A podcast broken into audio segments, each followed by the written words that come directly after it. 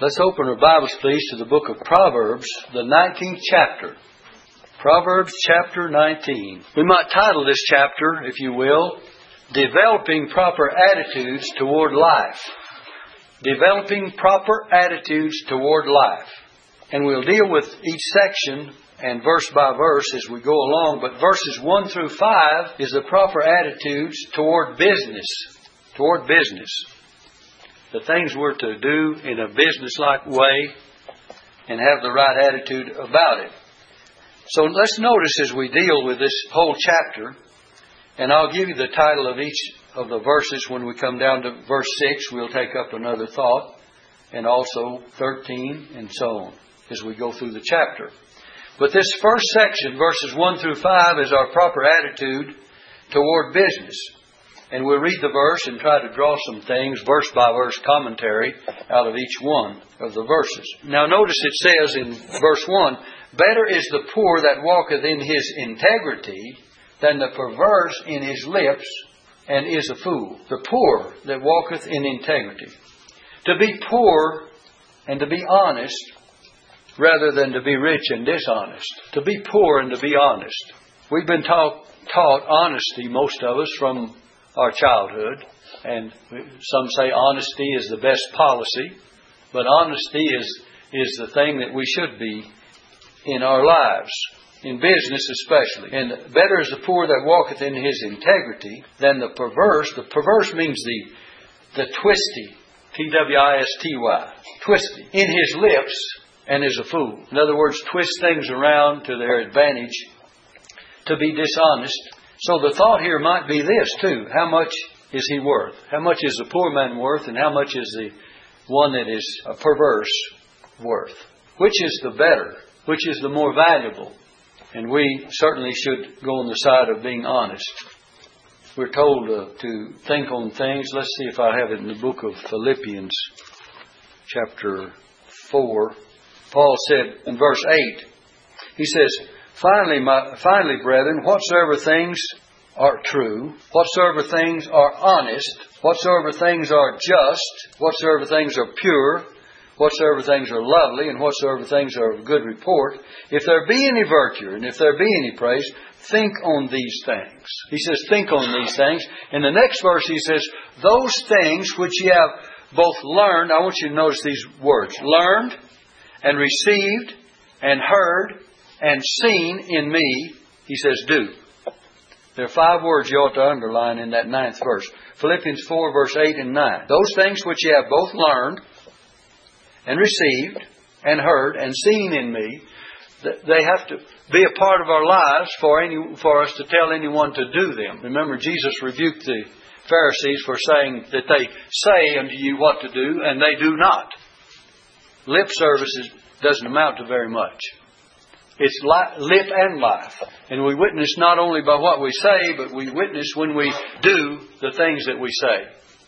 The old saying is what? Practice what you preach, right? And so if we do not do that, uh, our preaching won't be, be very much good, our witness won't be very much good, and neither will our lip service be much good unless we follow through with doing of it. So, back in, hold your place in Proverbs 19 because we'll be teaching from there. Better is the poor that walketh in his integrity than he that is perverse in his lips and is a fool. Now then, verse 2 says, Also, that the soul be without knowledge, it is not good. And he that hasteth with his feet sinneth. Look at this. Without knowledge is not good. We need to learn. And the person that is hasty, he doesn't have time to learn anything with his feet. He goes without having knowledge of what he's supposed to do. And he he sins. And sinneth, it says. And then verse 3 says, The foolishness of man perverteth his way, and his heart fretteth against the Lord. So a man by his foolishness causes trouble to his way, but then what does he do? He fretteth his heart fretteth against the Lord. He blames God for what brings what he brings upon himself. You know, there's a lot of folks that are always blaming God. Well, who was it the root cause of what problem you had anyway? Was it God or yourself? Most of the time it's ourselves, isn't it? That brings about the trouble we have. Because it says, the foolishness of man perverteth his way, and his heart fretteth against the Lord. We always find God, God is at fault when something goes wrong. At least sometimes we do. We, instead of looking back to ourselves and saying, well, if I had not done this or that or the other, things wouldn't be like they are. And you know, we find that down the road that sometimes we say, well, we asked God about it, but we still did what we wanted to do. And then just because we say we asked God doesn't mean it was in the will of God, does it? We ask God about it and then do what we want to do, and then when we get about 10 miles down the road, we find out our way didn't work out, and then we start blaming God. Say, God, I asked you about this. But James says that when we ask sometimes, we do not receive because we ask amiss that we may consume it upon our lusts. We ask in a selfish way. So let's learn to ask in the will of God. The Bible says, I believe it's 1 John chapter 5 and about 13 tells us that, uh, that we, uh, these things have I written unto you that believe on the name of the Son of God, that you may know that you have eternal life, and that you may believe on the name of the Son of God. And then it goes on to say that, and that if we ask anything according to His will, He heareth us. And we know that if He hears us, we have the petition that we desire of Him, because we ask it in the will of God. If it's the perfect will of God, you're going to receive it. And so we need to ask, but we need to ask in the will of God. We don't just say, God, give me a million bucks, because you probably won't get it. And whatever else we ask in a selfish way, sometimes I've heard people say, well, when I get that million dollars, I'm going to help the church out. That's just a lame excuse to say you want the million. Because, you know, most of the time, more the more money people get, the less they feel that they can offer to the Lord. You know, when they give a tenth of a hundred dollars, that's a ten dollar bill. That's not bad, is it? Some people a tenth of a thousand is just a hundred bucks, right? But then if you had about twenty thousand, how would you feel about giving your tenth out of that? Say two thousand bucks is a lot of money. We might start squinching a little then, squeezing down. Suppose you had a hundred thousand. Say, well, you know that church doesn't need ten thousand dollars. The missionaries, they're all right over there. We're supporting them. Oh, you know, they get their measly sum. But anyway, it seems like the bigger it grows, and that's why a lot of people get in trouble. God will bless us, and He has blessed us. And God is so good to each and every one of us, and most of the time it's much more than we deserve because it's by the grace of God that anything is uh, in our favor. Let's notice this. Verse 3, we're still talking about business. The foolishness of man perverteth his way, and his heart fretteth against the Lord. Now then, verse 4, it says, notice this Wealth maketh many friends. Look at this. But the poor is separated from his neighbor. He doesn't have very many friends. Wealth maketh many friends, fair weather friends. This is, you know, if you got a lot, like the prodigal son, remember when he took his inheritance, he went down in the, the far country and, and there he wasted his substance with riotous living. Well, if if you have riotous living, you've got to have a lot of folks around you. And no doubt he had many friends while he was spending all that money of his inheritance. And then the Bible says, and when he had spent all, what happened? He was trying, his friends were all gone, he's trying to find a place to even uh, get food, and he ended up feeding the pigs. And he would have filled his belly with the husk that the swine did eat. And it says, and no man gave to him, all of his friends were gone. Reminds me of a lot of uh, social party goers. They go out and they buy drinks for everybody, you know, as long as they get buy all the drinks and the food and, and pay for everything.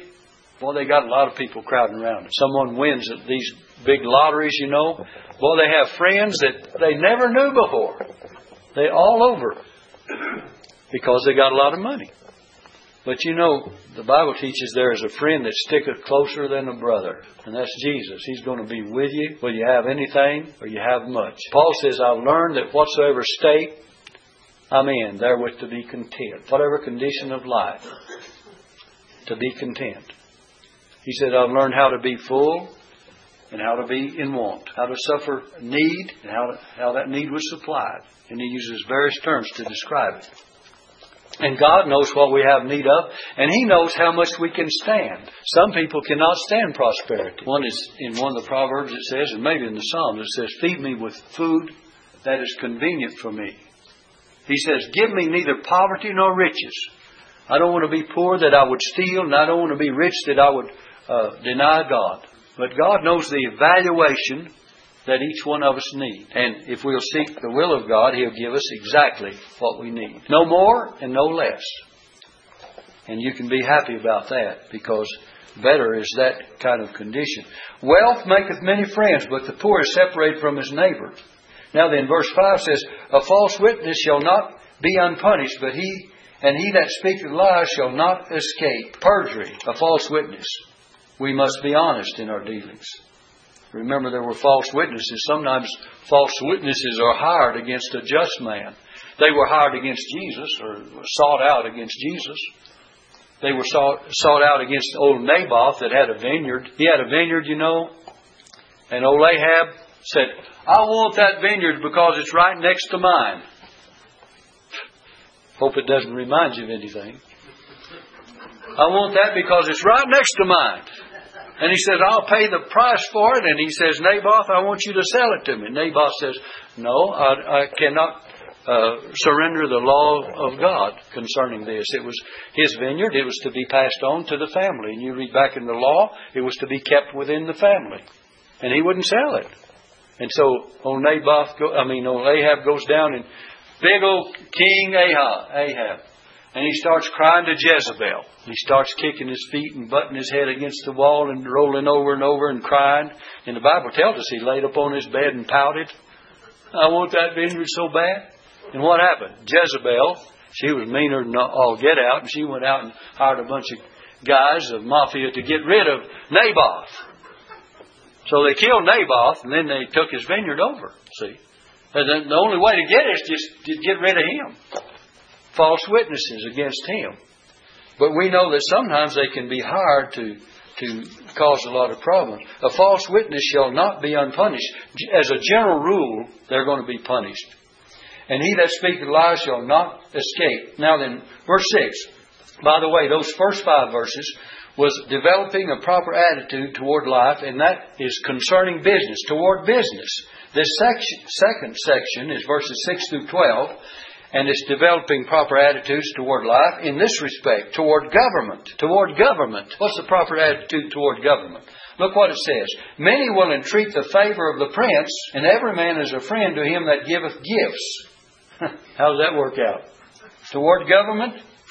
Oh, you want the favor of a, you want the favor of the prince, that's sure enough. But then when it comes to bribery, and every man is a friend to him that giveth gifts a man of gifts, a man that bribes. We just heard the report of some of that going on in the UN and France and Germany and Russia. But sometimes bribes enter into the picture and gifts. As far as uh, government is concerned, as far as powers that be are concerned. And it says in verse 7 All the brethren of the poor do hate him, how much more do his friends go far from him? He pursueth them with words, yet they are wanting to him you don't have a chance if you're the poor guy, hardly, as far as government and authority is concerned. But on the other hand, what is to really be the character of our dealings with government on an honest basis? Romans 13 gives us a minister of God and God ordained. Romans 13, if you want to turn there. And it shows us how that a Christian has a relationship to government and how he should obey the laws of the land and be subject to higher powers. Uh, Romans 13, verse 1 says, Let every soul be subject unto the higher powers. This is talking about civil authority. For there is no power but of God, and the powers that be are ordained of God. Governments of nations should be established upon the laws of God. And it says, Whosoever therefore resisteth the power resisteth the ordinance of God. This is what God has sanctioned. God has sanctioned government that has higher powers so that uh, we respect the laws of the land, the laws of the community, the laws of our state. And it says, Whosoever resisteth the power resisteth the ordinance of God, and they that resist shall receive to themselves damnation, or the word judgment. For rulers are not a terror to good works, but to evil. The laws of the land should be against evil works. They should be against, uh, of course, robbery and thievery and vandalism and all the things that are crimes, killing and abuse and everything. It says, For rulers are not to terror to good works, but to evil. Wilt thou not be afraid of the power? Do that which is good, and thou shalt have praise of the same. For he, he is the minister of God to thee for good. Talking about the law enforcement, the policemen, the the powers that be. But if thou do that which is evil, be afraid, for he beareth not the sword in vain. For he is the minister of God, a revenger to execute wrath upon them that do him that doeth evil. You may have here the police force. Let's just take for example. And he is a minister of God to thee for good. Wouldn't it be an awful thing not to have the police in our communities and in our cities? You say, well, are they ministers of God? You may have some that are saved and some that are unsaved. And most likely you do. But the, the ordinance or the establishment of the government and the sanction of the officers to carry out and to enforce the law, that's ordained of God. That's God's business. He's established that kind of an order in our cities and in our villages, in our state and in our government. So they may not be a saved person, but they still have a job that God has ordained. And we would that we had more Christian policemen and government officials. But that doesn't mean that we should not honor the laws of the land, even if you have people that are not in tune with God in the whole matter. We're still obligated to obey the law. And by the way, when when citizens of a nation begin to not obey the law, then you're going to have a terrible situation in the in the world. And so our laws need to be obeyed, regardless of what they may say. We have to go by them. Sometimes the only way to do anything about it is if it's a law that you feel is unjust or not right, is to vote and to do your best to change those uh, rules and regulations and laws so that you can abide by them. And that's the only way to go about it in a civilized nation. And we have to do that. All right, let's get back. I could go on and read and read and read Romans chapter 13. Well, I'll read another verse or two. One says in verse 5, it says, Wherefore you must needs be subject, not only for wrath, because you'll be judged, but also for conscience sake. It's the right thing to do. For this cause pay ye tribute also, for they are God's ministers, attending continually upon this very thing. Okay, let's turn back to Proverbs 19, verse 8.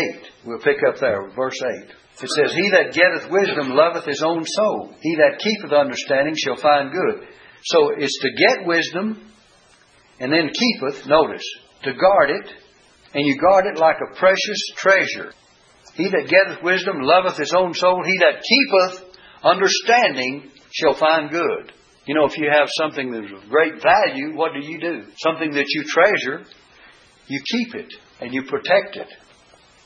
So you need to get wisdom and guard it like a precious treasure. Now then, verse 9 says, A false witness shall not go unpunished. This is much as in verse 5. And he that, that speaketh lies shall perish.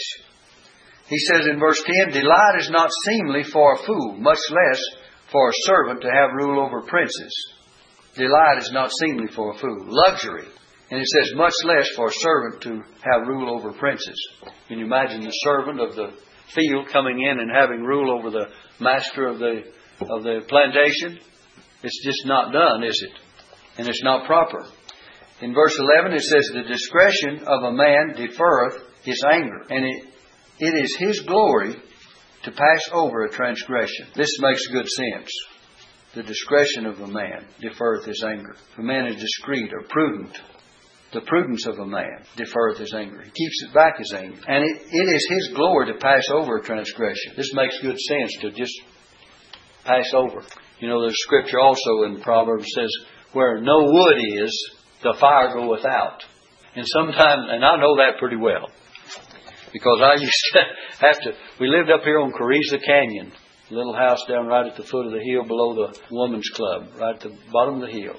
And in those days, it was all there was no houses or anything up the canyon. It was all a horse pasture, etc. But anyway, I had to go up on the side of that hill, winter or summer, a lot of times in the winter time, and cut down an old juniper about six inches in diameter or something like that, or whatever I could find, if it's smaller or larger, and cut it down and drag it down the mountain, drag it over there to the backyard, and take an axe and start cutting it up so mother could put wood in the stove to cook something to eat. And besides that, That's what we uh, stayed warm by. And you really need to stay warm. We had an old board and bat house. You know what a board and bat house is? There's no studs to frame the wall. Those old boards are about yay thick, and you nail them to the bottom and to the top of them. We had a two by four at the top, and the floor at the bottom. You just nailed them on there, and you might put a two by four around where you was going to put a window or something. But that was your walls. That was the studs. That was the whole support of the roof. And then you'd put a one before bat over the crack. And then they'd start shrinking and the air would just whistle through there. And the floor, the same way, you use 1 by 12, old rough 1 by 12s on the floor. You nail those down, and when you put them down, they were just tight as a drum. And just about two or three months, you, you could stick all your fingers right down through the crack because they would shrink that much, that old green lumber. And by the way, when you got a 1 by 12 in those days, it was about an inch and a quarter, inch and a half thick. It was like a 2 by 12. And it was about 13 or 14 inches across. They gave you a piece of lumber for a piece of lumber. And nowadays, they start cutting two by 4s down from uh, three and three quarters first, and then three and five eighths, and then three and a half, and now I think they're about three and three and three eighths, or maybe three and a quarter. If you get three and a quarter with a stud, you've got a pretty good one for four inches. But anyway, uh, we live in a different day. But I know what that wood business is. We'd bring it down off the mountain and cut it up and take it in the house. And if it's green, Mother would say, Why don't you get some dry wood? Well, there's snow all over the ground. You can't get dry wood. Anyway, we'd finally get a fire kindled in that old cook stove. And we'd back up to it and get around it and the pot of beans on there and everything. You had to stay warm and cook all at the same time. Those were the days. And I, I re- really do remember where no wood is, the fire goeth out. And it's the same thing is true as far as as far as uh, the transgressions. It says the digression of a man deferreth his anger, and it, it is his glory to pass over transgression. Just let it be. Sometimes the more defensive we become, the more we see uh, what's happening, uh, and it's not very good. Verse 12 says, The king's wrath is as the roaring of a lion. When the king gets angry, it's like the roaring of a lion. But his favor is as dew upon the grass. Isn't this a great thing? The king's wrath is as the roaring of a lion. You and I don't want to face a roaring lion, do we? Hadn't we much better be out in the in the open as the dew falls upon the grass and find the pleasant smell and freshness of the dew and enjoy the the cool of the day or the early of the morning than to have the roaring lion after us all the time. And by the way, the Bible says your adversary, the devil, as a roaring lion, walketh about seeking whom he may devour. And look at this next one. By the way, when we get to verse 13, we've been talking about developing proper attitudes toward life, and that was verses 6 through 12. I don't know if I gave you that when we got to verse 6. Verses 6 through 12. And verses 13 13 through 16, we have this for a title. And that is, the, the title of the whole chapter is Developing Proper Attitudes Toward Life. And this section deals with toward family. Toward family now. It says, The foolish son is the calamity of his father. And the contentions of a wife are as a continual dropping. There's an old Arab proverb an Arab proverb that says, tack, knack, back. And it means the leaking through of rain, a wife's nagging, and bugs make a house unbearable. And those three words come out in this uh, Arab proverb. Tack, knack, back. Tack means the leaking through of a rain, and knack, the wife's nagging, and back means bugs. And all three of these things make what? Life or a house unbearable. So it says, A foolish son is the calamity of his father, and the contentions of a wife are a continual dropping. So every man can be thankful if he has a wife that is not contentious. House and riches are the, look at this, house and riches are the inheritance of fathers. And a prudent wife, this is different, is from the Lord. Thank God for a prudent wife. Thank God for a wife that's not contentious. Thank God for a wife that you can talk things over with and you can come to some conclusion as to how to do things and what is needed.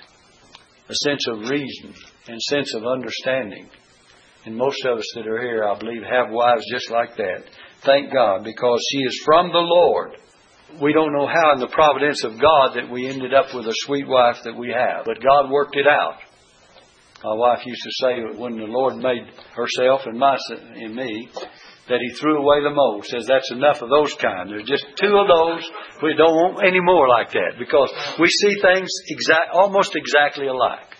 And if there is a difference, we can come and reconcile the difference and understand that what is best for both of us and for our family, for the church, or whatever may be the subject involved.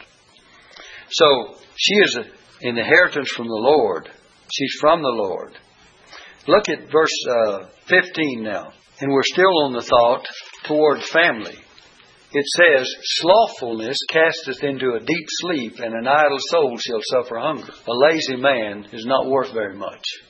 Slothfulness casteth into a deep sleep, and an idle soul shall huff, suffer hunger. Look in 26 verse 14 of, of Proverbs. 26:14 says, As the door turneth upon his hinges, so doth the slothful upon his bed. He's restless. He never is settled, is what he's doing. In fact, the verse before that, 26.13 says, The slothful man, the slothful man saith, There's a lion in the way, a lion in the streets. You ever seen a man say, You know, I can't stand that job, there's too much too much uh, work on that. Or I can't stand the hours. Or I don't want this about it. And finds that there's a lion in the street. There's always a problem. Spurgeon has a sermon a lion or no lion. Sometimes there's no lion when we think there's a lion in the streets. But the slothful man, he's going to find one there regardless. I mean, that lion is after him, and he just cannot be settled on anything that is stable and, and uh, secure. Back in our text in Proverbs 19, slothfulness, verse 15, slothfulness casteth into a deep sleep, and an idle soul shall suffer hunger. And then we quoted that other one, as the door turneth on his hinges, so does the slothful turn upon his bed. Take that and apply it to David. Remember when the kings went forth to battle, and David stared, uh, tarried still at Jerusalem? The Bible says that he became restless during the night. An idle soul shall suffer hunger. He was in a deep sleep, and he awoke out of his sleep, and he couldn't stand it. And as the door turneth on his hinges, connected with that other, other one we gave you, so doth the slothful upon his bed, and he arose, and then he began to lust after a woman taking a bath across the way. And he got in trouble. And finally he had to pray for forgiveness. In Psalm 51, he said, Have mercy upon me, O God, according to the, thy loving kindness, according to the multitude of thy tender mercies, blot out my transgressions. He says, Against thee and thee only have I sinned and done this evil in thy sight that thou mightest be justified when thou speakest, and clear when thou judgest. He says, Behold, I was shapen in iniquity, and in sin did my mother conceive me. He says, I'm a sinner by nature. He says, Purge me with hyssop, and I shall be clean. And he says, Wash me, and I shall be whiter than snow. Going to show us that we can get forgiveness even when we sin and do wrong. All right, back to this. Proverbs 19, verse uh, 16. He that keepeth the commandment keepeth his own soul but he that despiseth his ways shall die. If we obey God, we're going to have security, but we're going to find that death is the other end of the situation. Now, verses uh, 17 and 18 is our attitude toward the poor. He that hath pity upon the poor lendeth unto the Lord, and that which he hath given will he, will he pay him again. You want to really make an investment?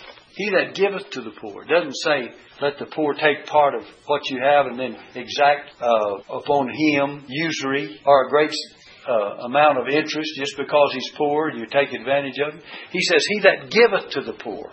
Had a man one time say that if you couldn't afford uh, to give it to someone, don't lend it to them, especially in that, under those circumstances. You know the way to make an enemy of a friend? Loan him money. You have the best friend in the world, you start loaning money, you're going to make an enemy out of it. You say, Preacher, is that right? Well, you try it and see. If you can afford to help him, just give it to him.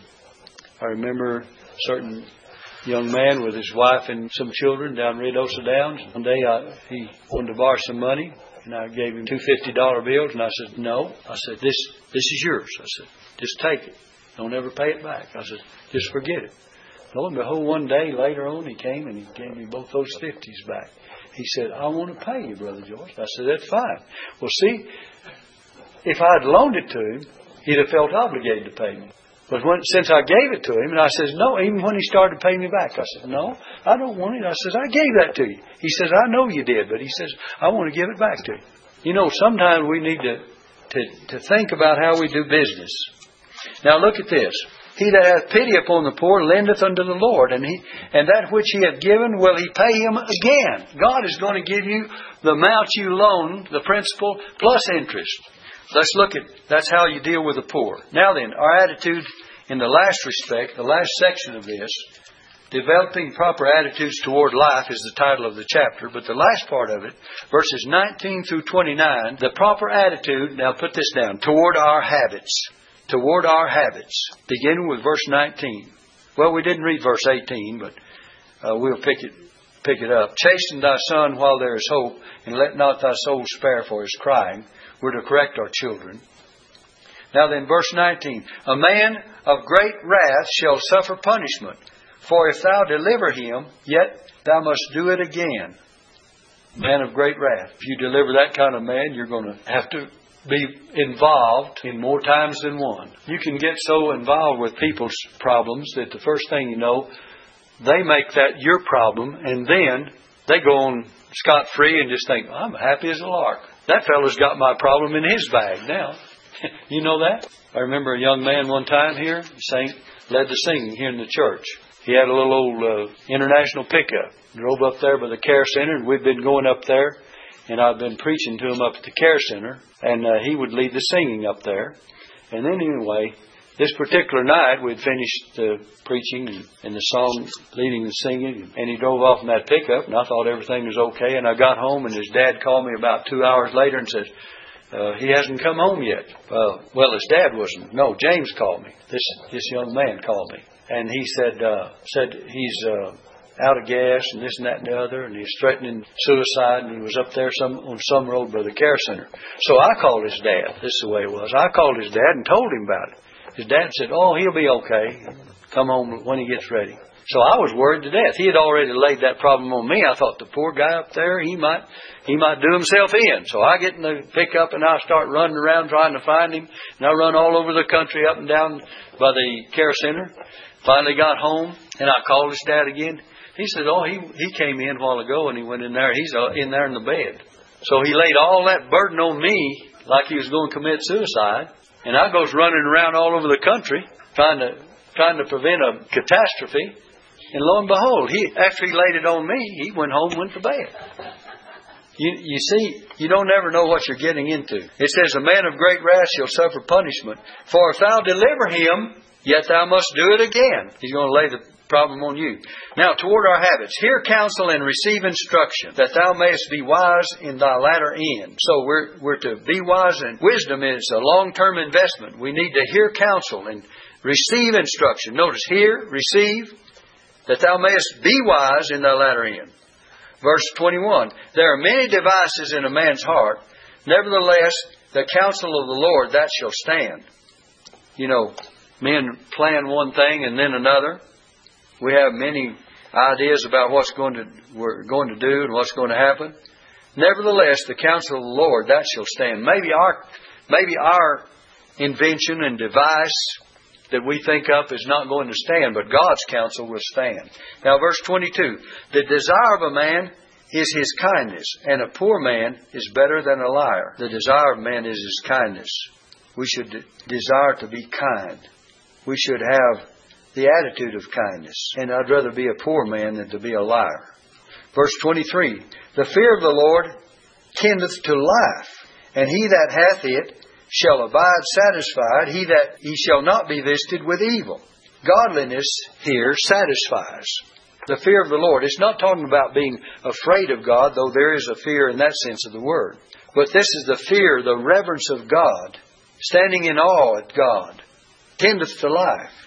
And he that hath it shall abide satisfied. There will be satisfaction. Godliness satisfies. He shall not be visited with evil. Now look at this again, verse 24. If we come back to the laziness. A slothful man hideth his hand in his bosom, and will not so much as bring it to his mouth again. Here's a man too lazy to feed himself. Look at it. He puts his, he, he won't bring it to his mouth again. He's lazy. He's not helpless. Now the helpless you have to feed. Sometimes we've had people that are helpless in the in the bed and unable to feed themselves, and we spoon feed them.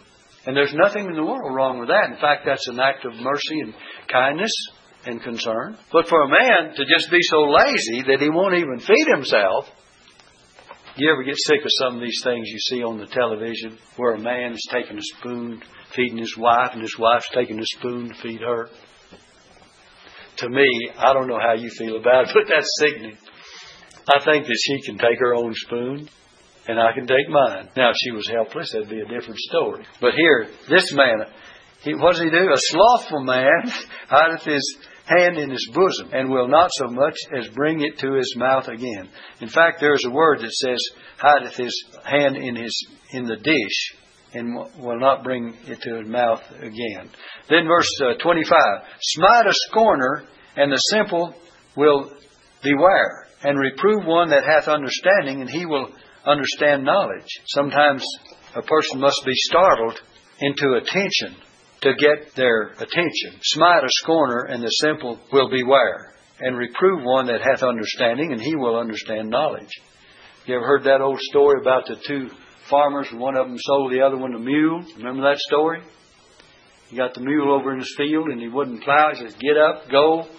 Hooked him to the plow, and he just stood there. The old farmer he just didn't know what to do, and he went back and he said, "You know that mule won't budge."